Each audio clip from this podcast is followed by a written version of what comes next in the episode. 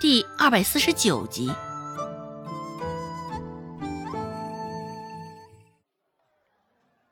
小厮左右张望了一下，见没人，这才继续说道：“也不能这么说，是那个柳小姐死乞白赖的追着顾少走。”周芷，唉，那小厮继续说道：“不过我听说啊，那个柳小姐是县令的亲戚。”宗长还是一个不小的官嘞，这些千金大小姐，恐怕脾气也是相当骄纵。你，丫头，你还是好好躲着吧。小厮的言外之意便是，丫头，你这小细胳膊小腿，没钱没权没势，还是别去以卵击石了。周芷现在怕的也是如此。照着柳青青走之前的模样，他跟柳青青之间的梁子算是结下了。周芷也不清楚，想柳青青非同一般的官家小姐，会怎么对她？为什么说非同一般？毕竟大多数的官家小姐都矜持的很，哪会跟柳青青这般？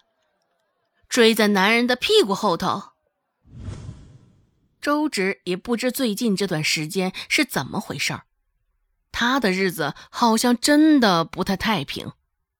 在周家，有周有巧想着整他，而现在又多了一个柳青青。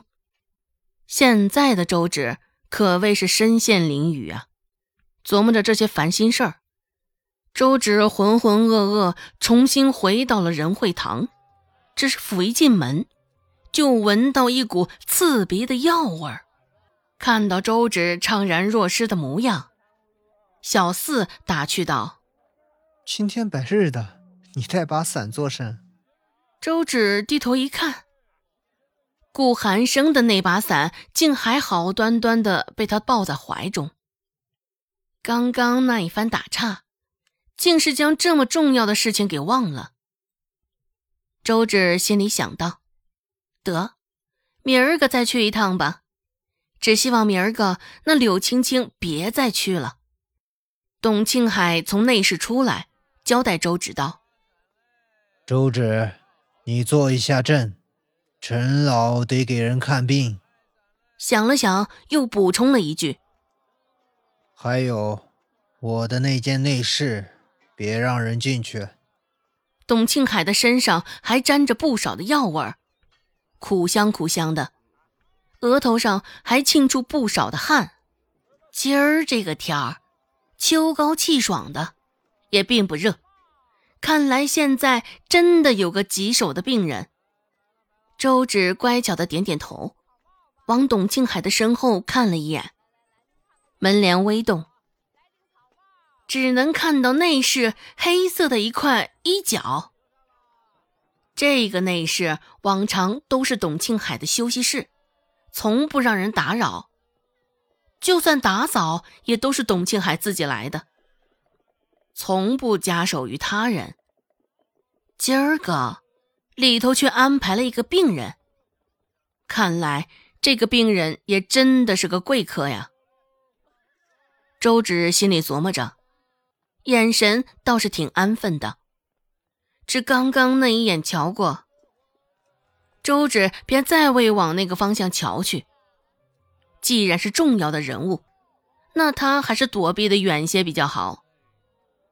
因为柳青青的事儿，周芷现在心里已经存了些许的芥蒂。交代完后，董庆海便噔噔噔跑了出去，跑得挺快。一向是药铺那小厮做的跑腿儿，此刻董青海是自己跑出了门，完全不假手于他人。陈老在内室里待了挺久，周芷也不敢早走，愣是等到太阳下山，陈老出来，周芷这才起身往周家赶。现在天色已经暗下来了。时间大抵也是较晚了，路上也没什么人。周芷走了几步，惊觉身后出现了一道脚步声。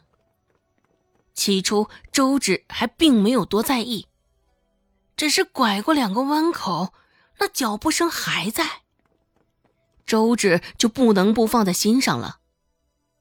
现在的周芷，与前几个月刚穿过来的时候已经大不一样了。几个月前的周芷，全身都是层层叠叠的肥肉，脸上的肉堆叠的，也是将五官压在了一起。看不出任何的轮廓，甚是难看。只是现在的周芷虽还不是很瘦，只是看上去已经清丽可爱的多了。大抵就是比婴儿肥更肥一丢丢，没有难看，看上去更显得可爱生动。不过现在的周芷却是没法再肆无忌惮的有那个想法。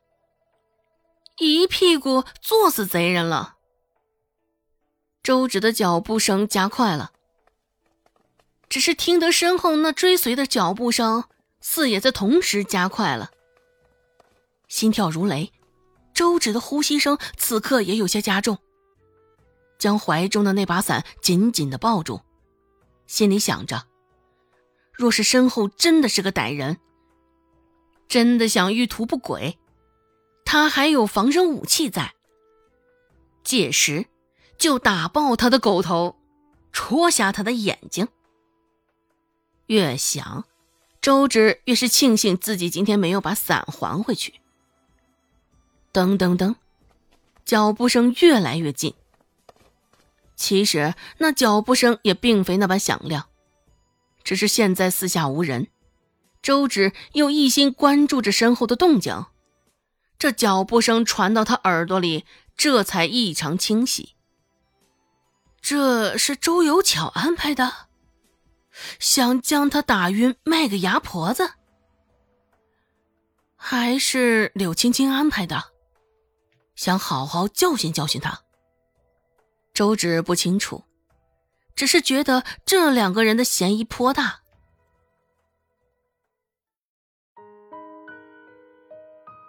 本集播讲完毕，感谢您的收听。感兴趣，别忘了加个关注，我在下集等你哦。